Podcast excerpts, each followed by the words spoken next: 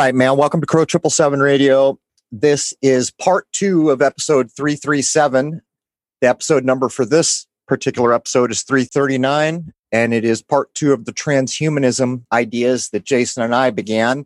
Uh, we've brought Mr. Wayne McCroy in with us to do this today. Uh, welcome, Jason. And good morning. Try to keep up. I've been up most of the night. I'm getting to the hard part here. Welcome, Wayne. Good morning, gentlemen. Good to be back here. All right. So we're going to jump in on uh, about, ha- I don't know what, third or a half into the bullet points that Jason and I started. There are so many ideas and bullet points. This could push out to a third part, but let's just jump in. We're picking up on the X Prize, Jason. In 1995, Peter Diamandis establishes the X Prize to fund radical breakthroughs for the benefit of humanity. The board of trustees would go on to include Larry Page and Elon Musk.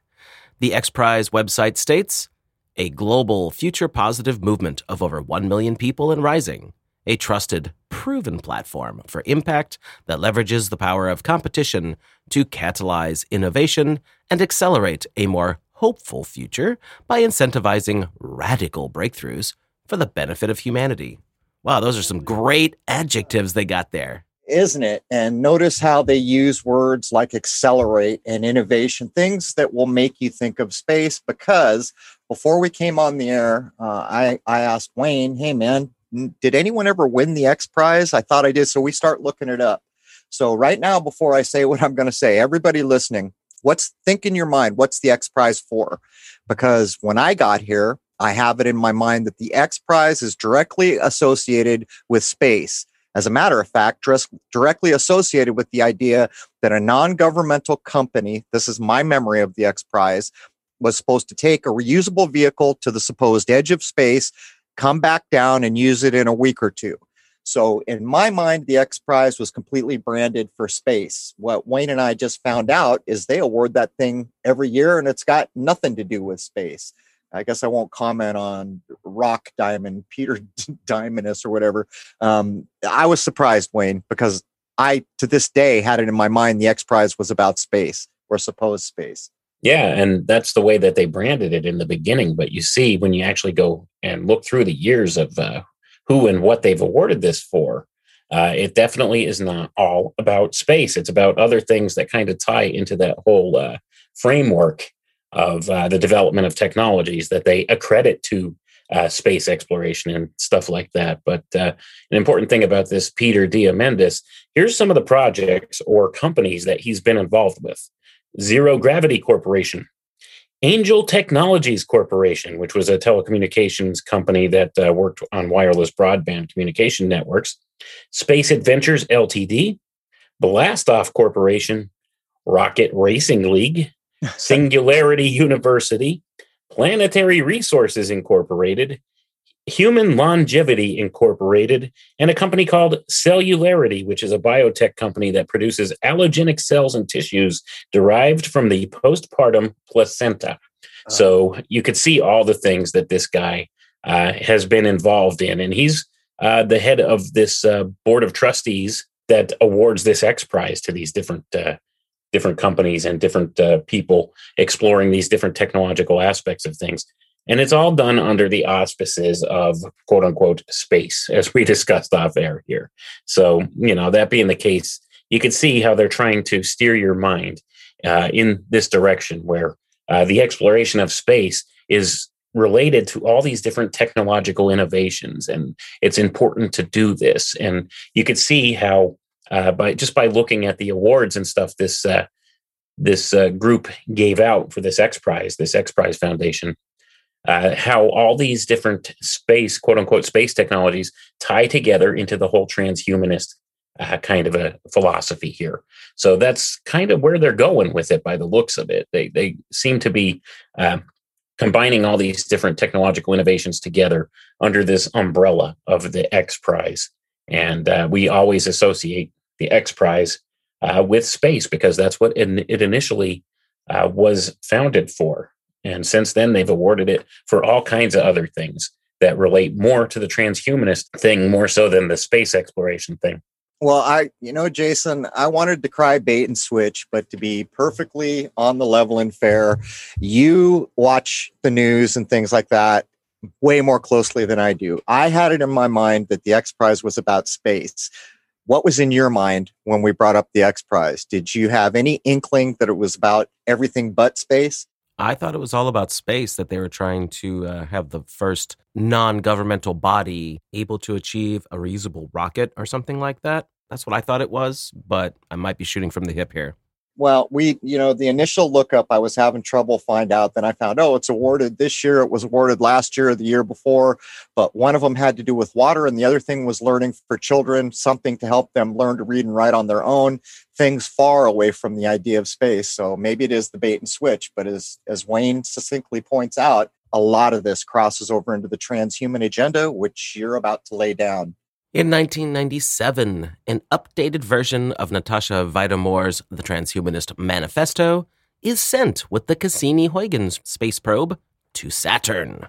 You know, many, many, many decades and moons ago, these kinds of things used to bother me. But now that I know that they're not sending anything into space from my point of view, um, it doesn't make me feel like such a puny human as it used to when these people kept claiming they're sending all this stuff out back in the days when I thought, well, there must be life out there of some kind. Um, but what do you think, Wayne? Did you notice the name too? Uh, she's a transhumanist and her name is Natasha More Life, basically. Yes, uh, essentially, yeah. I mean, I, I, don't see this stuff as coincidence at all. Uh, obviously, there's some kind of esoteric encoding going on with this, apparently. Uh, why would you send the Transhumanist Manifesto to Saturn? Think about that for a minute. Let's send this book into outer space, and we'll send it to Saturn for, for because of purpose? Kubrick. I'm I'm screaming because of Kubrick. Yeah, man, it's it's all got an esoteric agenda behind it. That that's for sure. Uh, they're trying to invoke a certain type of uh, uh, natural energy per se uh, with this whole idea, and and that's what it is. It's it's a meta communication between them. It's it's not anything to do with physically actually sending a book on a space probe to Saturn. so let's let's get that straight. That's not really what's going on. It's it's something more esoteric encoded in the idea. I, you know, it, when you look at a thing like this logically, basically what they're saying is we're sending these things out into space. And the reason we would do that is because there's some alien out there that can get it. And so what we're basically saying here is, by the way, aliens who don't know anything about us, we're human beings that no longer want to be human. We want to be computers, or I, I don't know, man. It, it baffles the mind. In 1998, philosopher Nick Bostrom founds the World Transhumanist Association with David Pearce. It is later renamed Humanity Plus. From their website, Humanity Plus is a non-profit 501c3 educational organization dedicated to elevating the human condition. We aim to deeply influence a new generation of thinkers who dare to envision humanity's next steps. Our programs combine unique insights into the developments of emerging and speculative technologies that focus on the well being of our species and the changes that we are and will be facing. Our programs are designed to produce outcomes that can be helpful to individuals and institutions.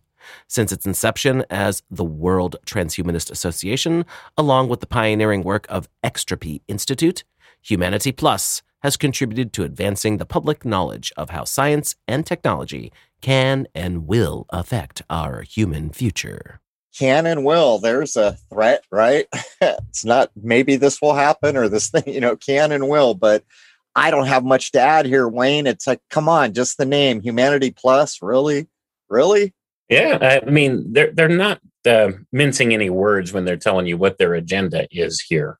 Uh, they, they do thoroughly intend uh, to go for this transhumanist goal to merge man with machine and achieve this technological singularity. And, uh, you know, one of the target dates for that is 2045, as Kurzweil always uh, puts out. Uh, so, like these guys here, uh, Bostrom, this Nick Bostrom guy, he's heavily into this whole transhumanist notion.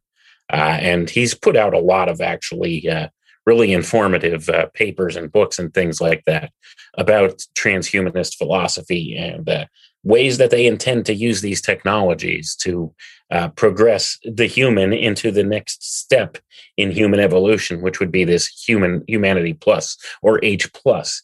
And uh, we've seen a lot of that language cropping up all over the place in recent years H plus, humanity plus, um, you know, all these things, humanity 2.0, all of these different things. We, we see it cropping up because these people have a whole lot of influence in the scientific community. And uh, they're definitely pushing this thing really hard. Uh, I'm not sure what else to add to it with that bullet point, but uh, basically, uh, they've also done outreaches with other different 501c3, uh, you know, uh, type of groups and stuff like that, nonprofits and things like that, where they're also pushing this transhumanist philosophy in different ways. And more recently, within the past year, year and a half, uh, it's crossed over to the Vatican. The Vatican's actually gotten involved with this whole transhumanist push too, uh, talking about the different ethical concerns and things like that with it. But it's always, always putting the spin on this is going to be how it is.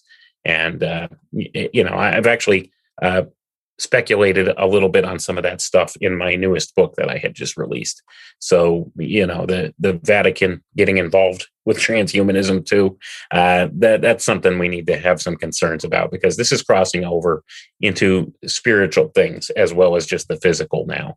So that being the case, that you have people actually sitting and thinking about the ethical implications of some of these things and they've been they've been putting out stuff like that for years now about the ethical concerns of it and stuff like that but it always always steers to uh, actually pursuing this transhumanist goal rather than stepping away from it or saying hey you know what?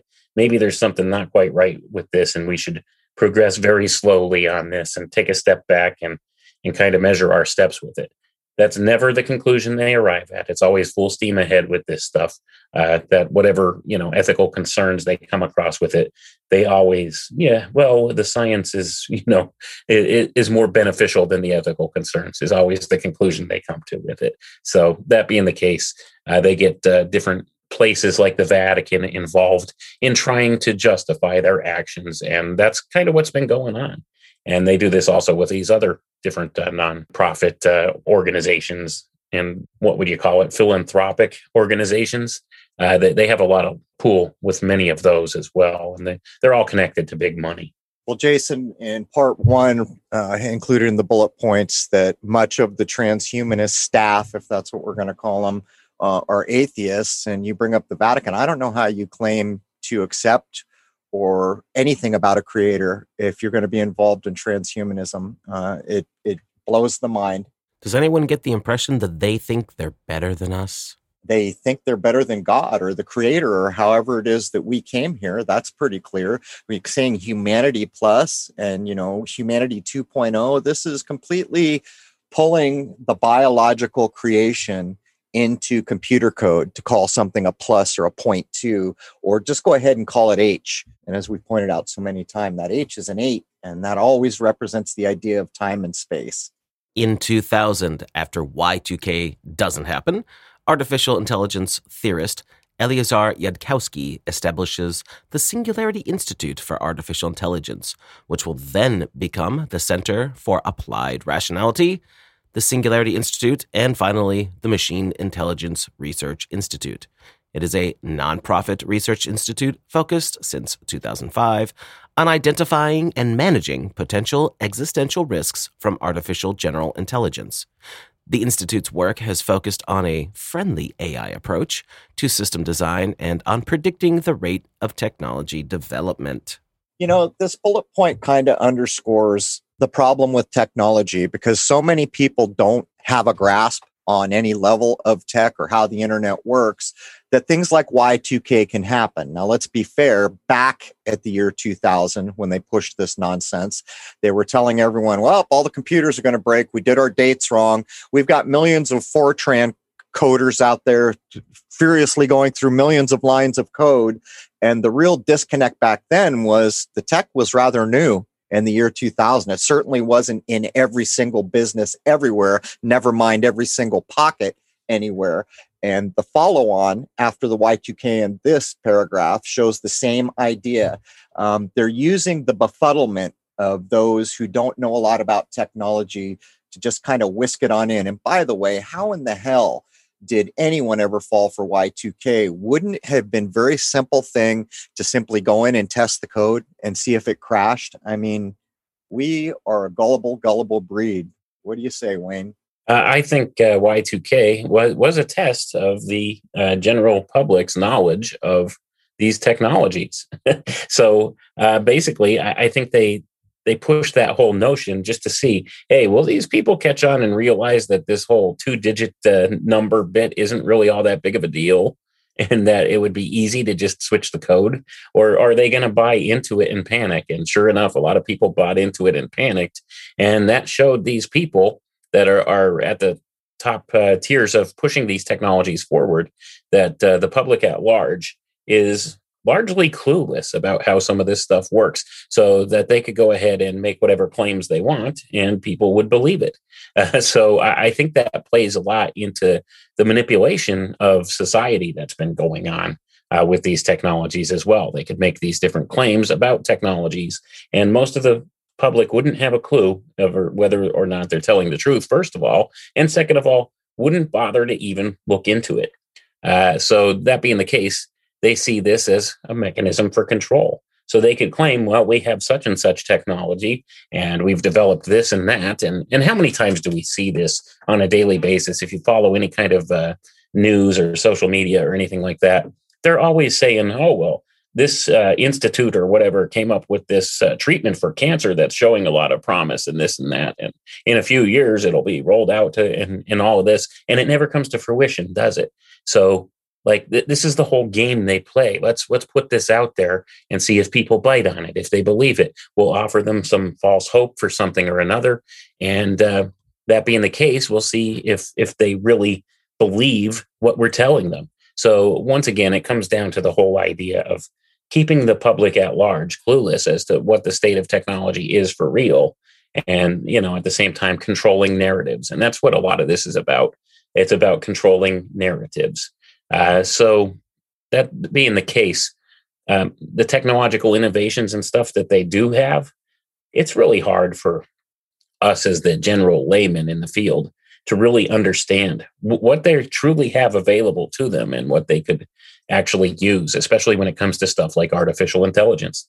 Um, you know, is it as advanced as they as advanced as they claim, or is it uh, not as advanced as they claim, or is it working in some other way altogether than how they claim it works?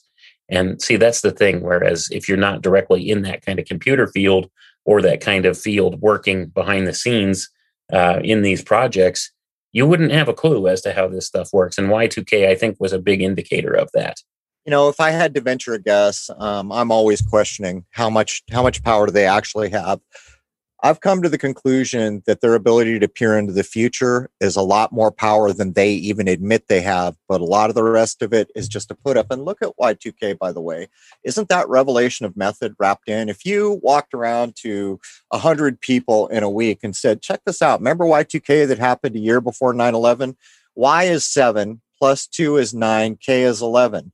Uh, I wonder what people's reaction to that would be now. I know what it was back in the day. Everyone's, all that's just coincidence. But would they feel the same about that such blatant encoding now? And I suspect they would not. It almost feels to me like we're looking at revelation of the method very carefully wrapped into this whole thing. Right. And I, I also think it was a test. Hey, could we, we tell these people something and they'll believe it when it sounds ridiculous if you know anything about it? Like, think about that. Anybody who knew anything about computer code back in the late 1990s they would look at this this notion that just because you know the year changed to two zeros like all these computers worldwide are going to shut down. Like it, it doesn't it, it's not even logical on the face of it. Like think about it. You're just talking about numbers. Like all you would have to do is just it, like Uh, I don't think it would like reset the computer. It would make the computer crash. It's not logical to think that it would make any of these computers crash just because the digits switched from 99 to 00. Think about that. you know, eh, it, it, eh, and they, they got people believing that. Actually, it's sequential, Wayne. If you'd rolled up to the top number, 99, uh, it would automatically rolled over to 00 anyhow. Right. That's what I always thought. What I remember about it is there was not that many coders, and I remember hearing the word Fortran, this old kind of obscure code. But what were you going to say, Jason? That's what I always thought. Why would 99 not just go back to zero zero? Like that's the next digit as far as the system is concerned, right? Yeah, what they're trying to say is it didn't know that 19 went to two, but uh, it we're we're kind of arguing in in a circle here because the whole thing is ridiculous on the face of it. Nothing happened, but yeah, none of it makes any sense, and it also shows how many of us were in diapers when it had anything to do with computers. The numbers game. So all the coders out there were probably laughing but there weren't that many coders compared to everyone else. As a matter of fact, I know tons of people who filled 50 gallon barrels with rice and all this other stuff. They were so convinced. And this was rampant in some of the biggest churches in San Diego. And I've never quite got that. Some of the biggest prepping I've ever seen comes from churches. And yet you think there's a heaven, but you'll do anything you can not to get there. It just, none of it works for me. Yeah, and that's that's what I mean. I think the whole thing was a giant litmus test. Let's see how much the public would really buy into this ridiculous nonsense. And uh, they did their test and found out by and large the public bought into the ridiculous nonsense. So that gave them licensure to do other things a year later. In 2002, Elon Musk founds his private space exploration company, SpaceX, which would start taking the center stage on human space travel away from the government organization NASA. I don't know, man. They need someone to help them out with the naming. We got our X Prize, we got our SpaceX. I'm I'm making a joke, but uh, you know we've talked about this, Jason. I think we did a 12 was it 12 hours or 12 episodes that we covered space. I don't even recall now. We did six space fraud episodes in a row, and then touched on it more later on. So that was 12 straight hours in the run we made. And again, uh, by the time people hear this, they'll have heard a Twilight Language episode uh, from Michael Hoffman. And he goes well into the ideas of truth or consequences, New Mexico, where the supposed spaceport is.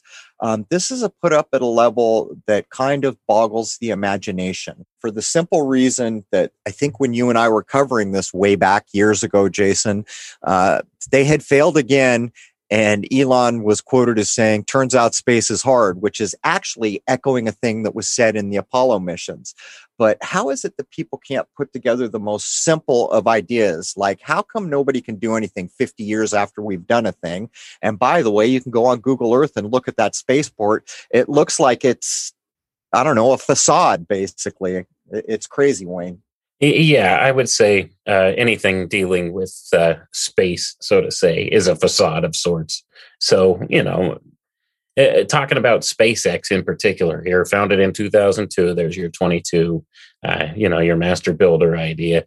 This is where they're trying to shift the focus away from NASA because I think people at this point, uh, starting in the early 2000s, have kind of discovered what kind of uh, you know fraud that NASA represents.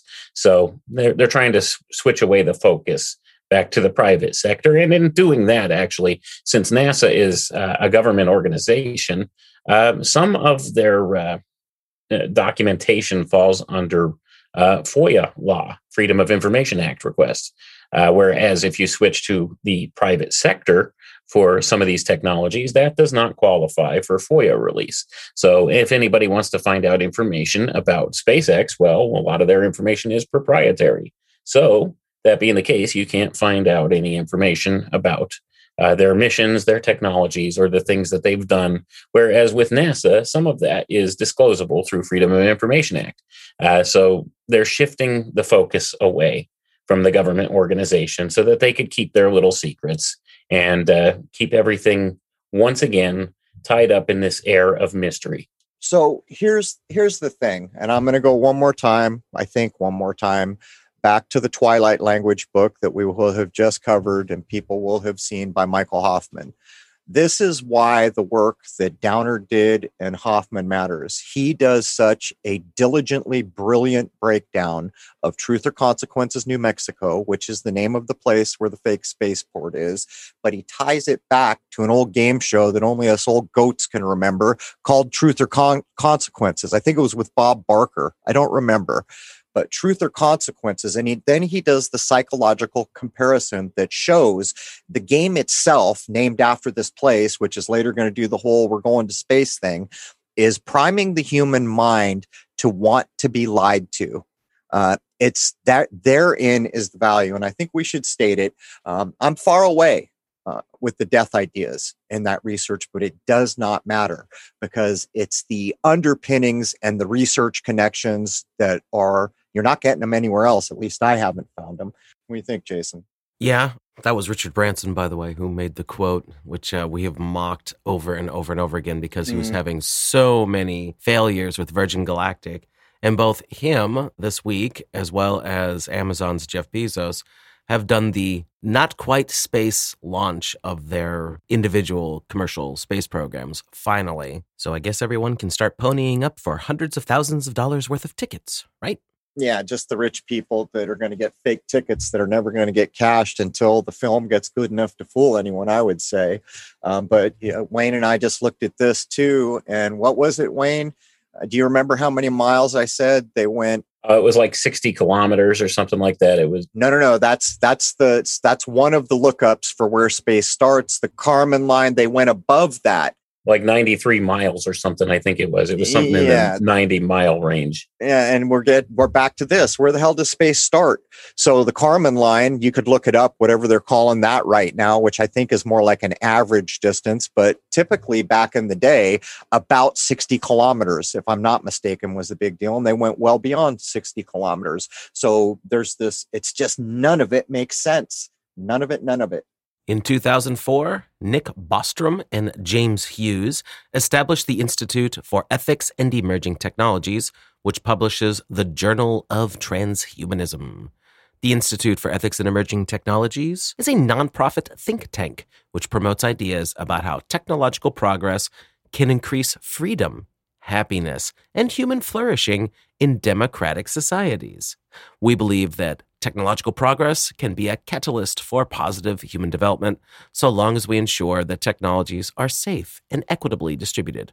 We call this a techno progressive orientation. My word. So, as long as we ensure that they're equitably distributed, let's just look at the idea of a private corporation taking over what NASA did based on what Wayne said. Even though they're quasi governmental, there are some avenues where you can apply the heat, the idea of voting, although we all know better than that, and freedom of information, other things you can do to put heat on a governmental organization. But the space idea done by a corporation underscores that equitable distribution of anything is unimpossible. It's just not a possible thing anymore. Is Amazon sharing all its wealth? Is Google sharing all its wealth? Is that all being equitably distributed, or are we seeing censorship and some of the biggest paychecks that we can imagine for all time?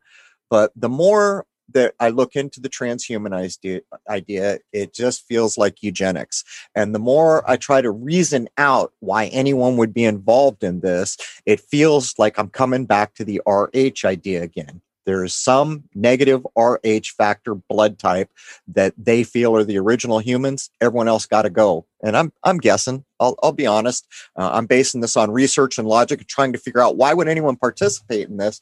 But that's where I've landed.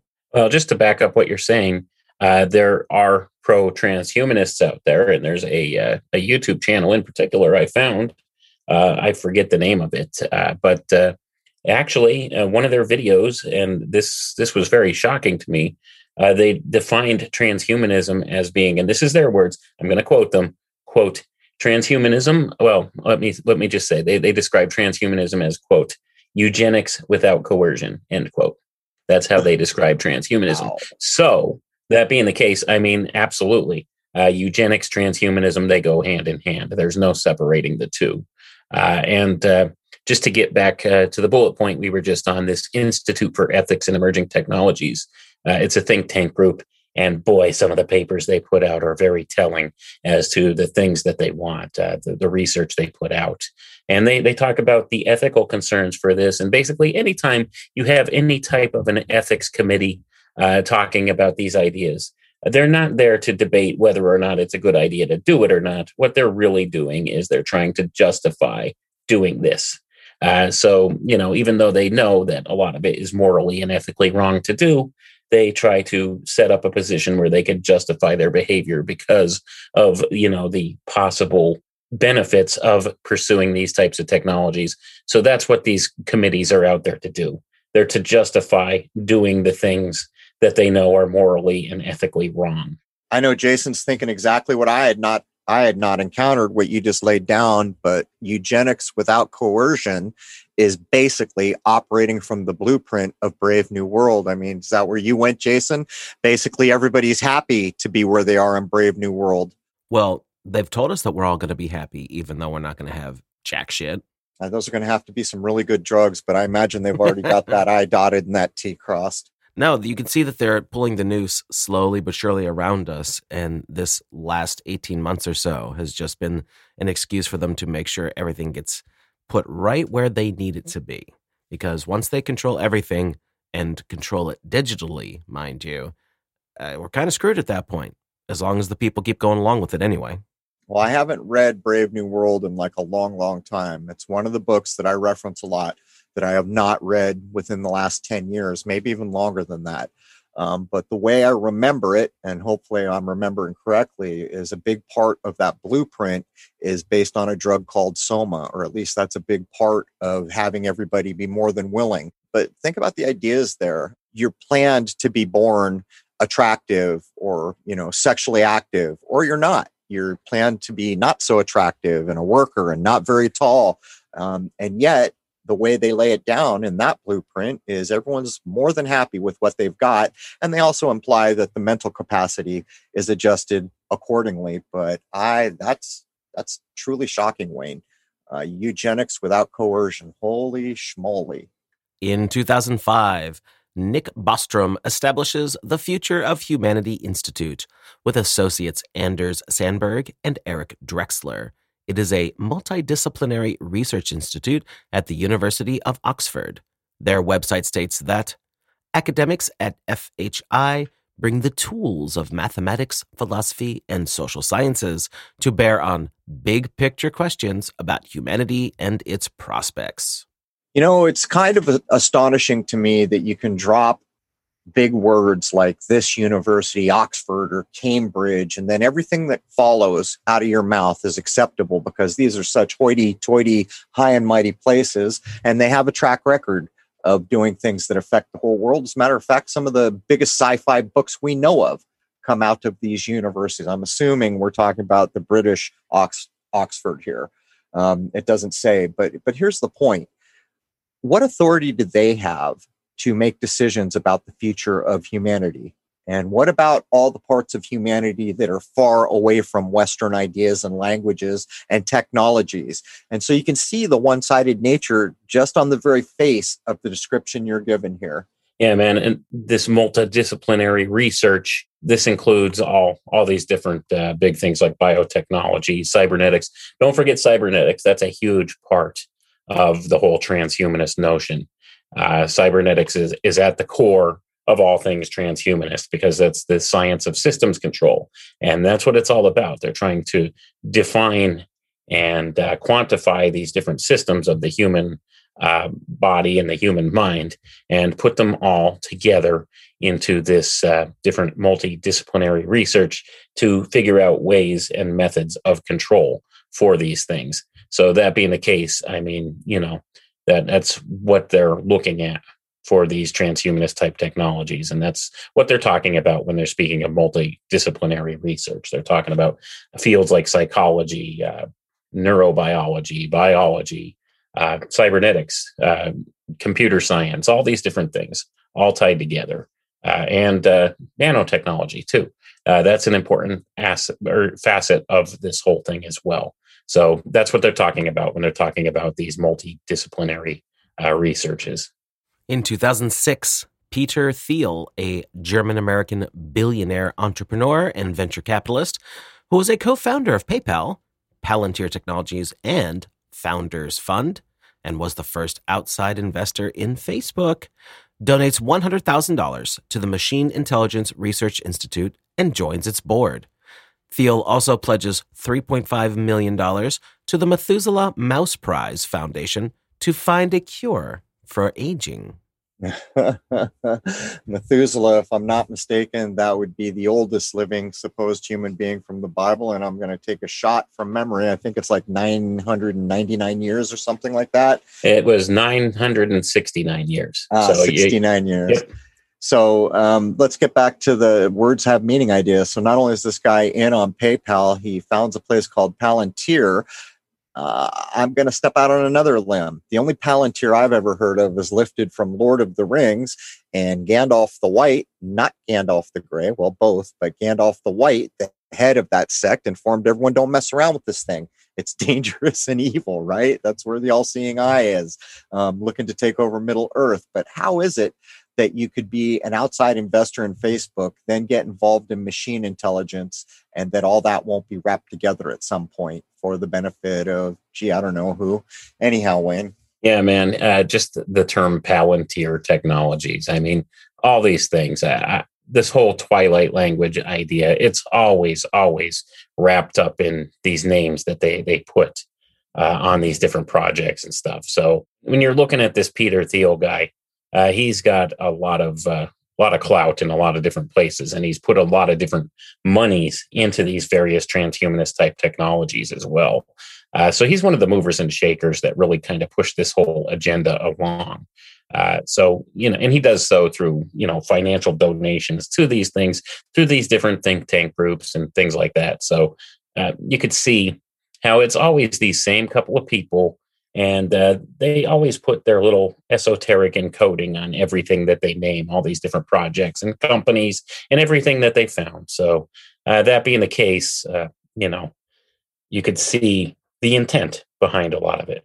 You know i i don't recall and i know you probably do is methuselah did not die. It's described as he went to walk with god. Am i thinking of the right guy or am i missing? No you're, you're thinking of enoch actually. enoch. So methuselah actually dies right? Right so there you have it. The Methuselah Last is going to be a cure for aging, and they're naming it after a guy that actually died. He lived a very long life, as many of those Old Testament characters did. But I'm just saying, right? But but the inference there is there's still death the idea of death encoded in this.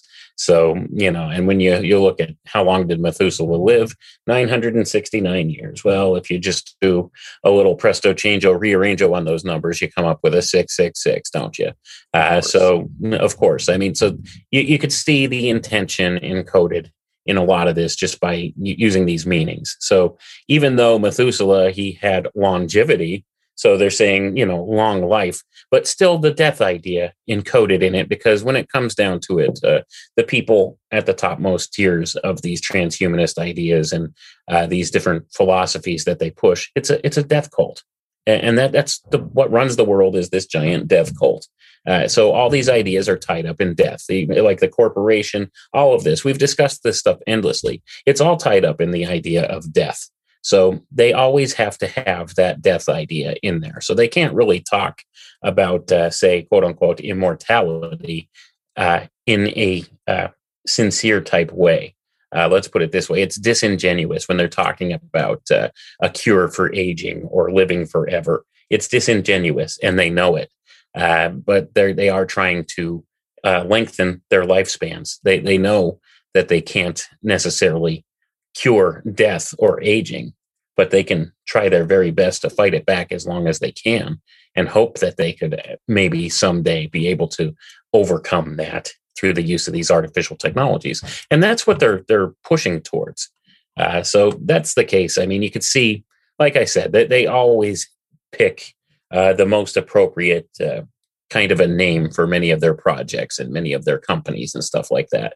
It's always encoded esoterically because these people, at the end of the day, it always ties back to occultic roots, all of this stuff, uh, whether people want to believe that or not. All this science, this so called science they push forward, has its roots back in occultism and ancient philosophy and the ancient mystery schools. Uh, and that's what I've found through many, many, many years of research into this stuff.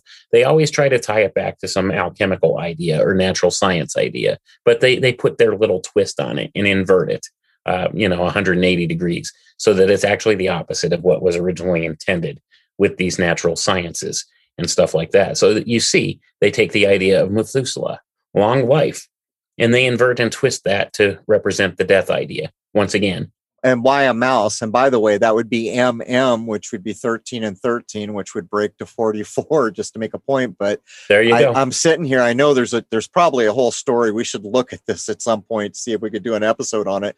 But why is it a mouse? Is this coming down to the like C60 claim that a rat lived three times longer? It's got to be something like that.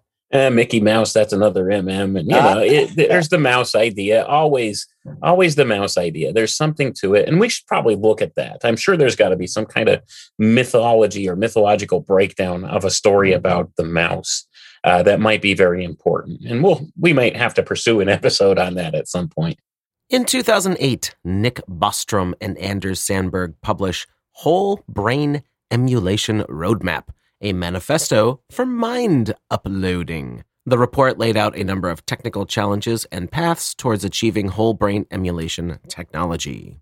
Well, creator, we got some sad news for you today. You didn't do such an amazing job on the human mind because they can just translate it and upload it right into binary. I, I don't have much to add here. It's it's a bit much.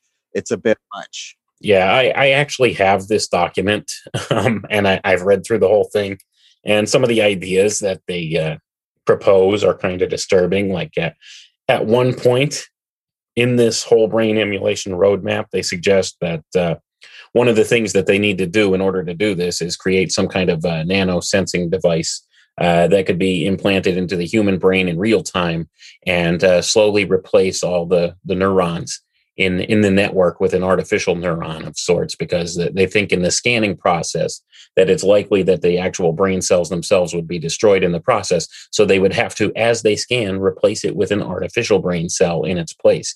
And they think they could do this so that that's one of the the implications that's made here. That's one of the, the suggestions that they make is um, real time scanning of the brain and replacing uh, those neurons that this scanning would destroy with an artificial neuron that you know emulates emulates what the neuron does. So that's one of the things mentioned in that uh, whole brain emulation roadmap let, let me know when that computer has a moment of clarity or a, a transcendent moment. You know what I'm saying? Anyhow, I think we're back to uh, Mr. Rock Diamond here. Also in 2008, Peter Diamandis, Ray Kurzweil, and Salim Ismail established Singularity University with funding from Google, Nokia, Autodesk, ePlanet Capital, the X Prize Foundation, the Kauffman Foundation, and Genentech. It is an American company that offers executive educational programs, a business incubator, and innovation consultancy service. It is not an accredited university and does not provide traditional university qualifications. Because it's not interested in that. It's after the executives, got to get them trained up. It's you know this this is almost like a one to one relation as we came into the year 2020, what was it, Jason? Was it over 200, close to 300 uh, major corporation CEOs that just swapped? They all, yeah, around 200 years. Yeah, something like that. So, you know, that's what you're looking at here. Because when all these corporations own everything, they'll have to merge them together.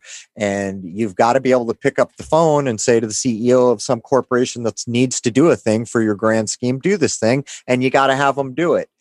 Um, I'm just saying, uh, really.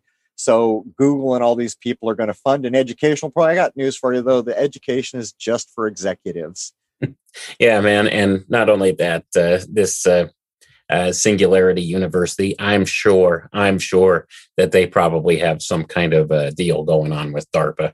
So that being the case, I mean, it's always it's not about like they said, it's not about traditional university qualifications. They're not interested in that. Okay. They just want to push forward these technologies any way that they can, and they will go outside of traditional routes to do so. That's all this is telling you when it says it does not provide traditional university qualifications. They don't care about that. And it's the same thing like Elon Musk says. He doesn't hire people based upon necessarily their qualifications. Uh, if they know a little something about some of these technologies and are actually doing something innovative, he'll hire them to work within one of his companies anyway, regardless of what their qualifications is. So this is taking the focus away from education or these uh, different uh, types of uh, structures, control structures that we're used to. They're making it certain here that they don't care about that anymore. Uh, and a lot of that has to do with the internet age, the information age. everything's out there for you to learn at the touch of your fingertips if you want to really learn something. You don't need uh, to necessarily have some kind of a piece of paper that says you're qualified to do this uh, in order to learn something. And a lot of these people in these uh, higher echelons of these corporations understand that and are willing to work with that because they know that uh, there might be some guy out there who knows a little something more about this than your average college graduate in that particular field. So they'll hire that guy because he's actually shown results. Whereas, uh, you know, the person that's educated through the university has only been shown theory and theoretical science and stuff like that and hasn't actually done anything practical with it. and it's the same thing holds true for any type of a skilled job, like an electrician or something like that. You could go and take a university course on uh, becoming an electrician on, on electricity and stuff, but it doesn't mean you have the practical skill to be able to put that into use in the real world. And so, you know, when you hire an electrician, who are you going to hire? The, the college graduate that just finished his coursework in the, the electrician field, or are you going to actually hire the uh, veteran electrician that's been doing wiring up houses and stuff for the past 20 years? Think about that. And, and that's kind of the, the, you know, viewpoint they're coming from uh, with this. That's why they don't care about those qualifications.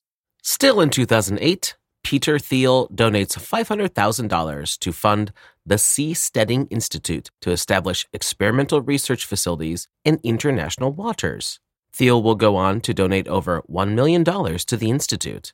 According to their website, the Seasteading Institute is a non profit think tank promoting the creation of floating ocean cities as a revolutionary solution to some of the world's most pressing problems rising sea levels, overpopulation, poor governance, and more.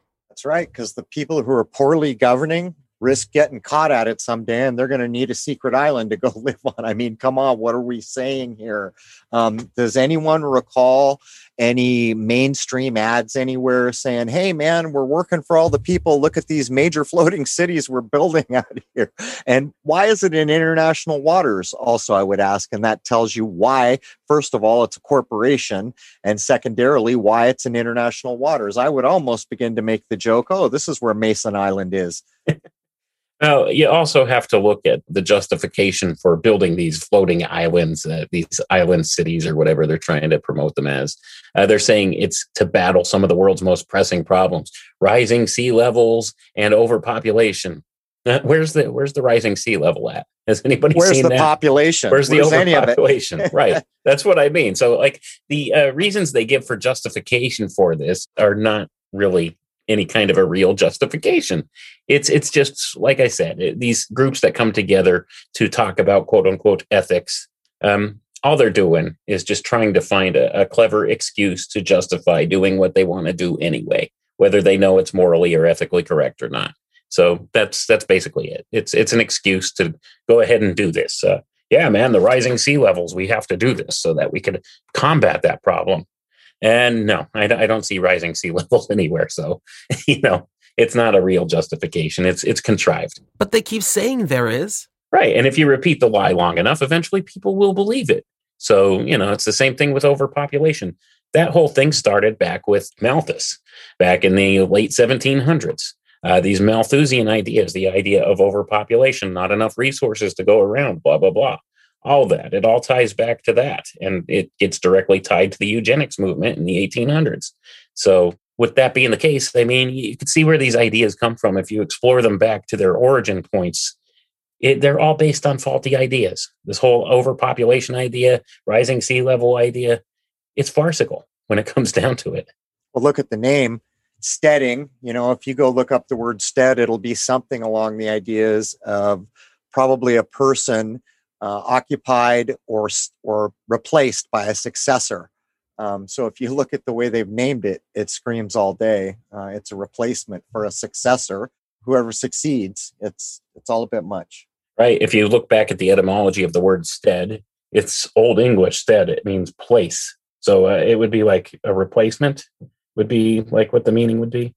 All right. So that's hour one of episode 339. This will be the second part of the transhumanism run. I don't know, Jason. We might get another hour after we're done here. We'll just have to see where we come out.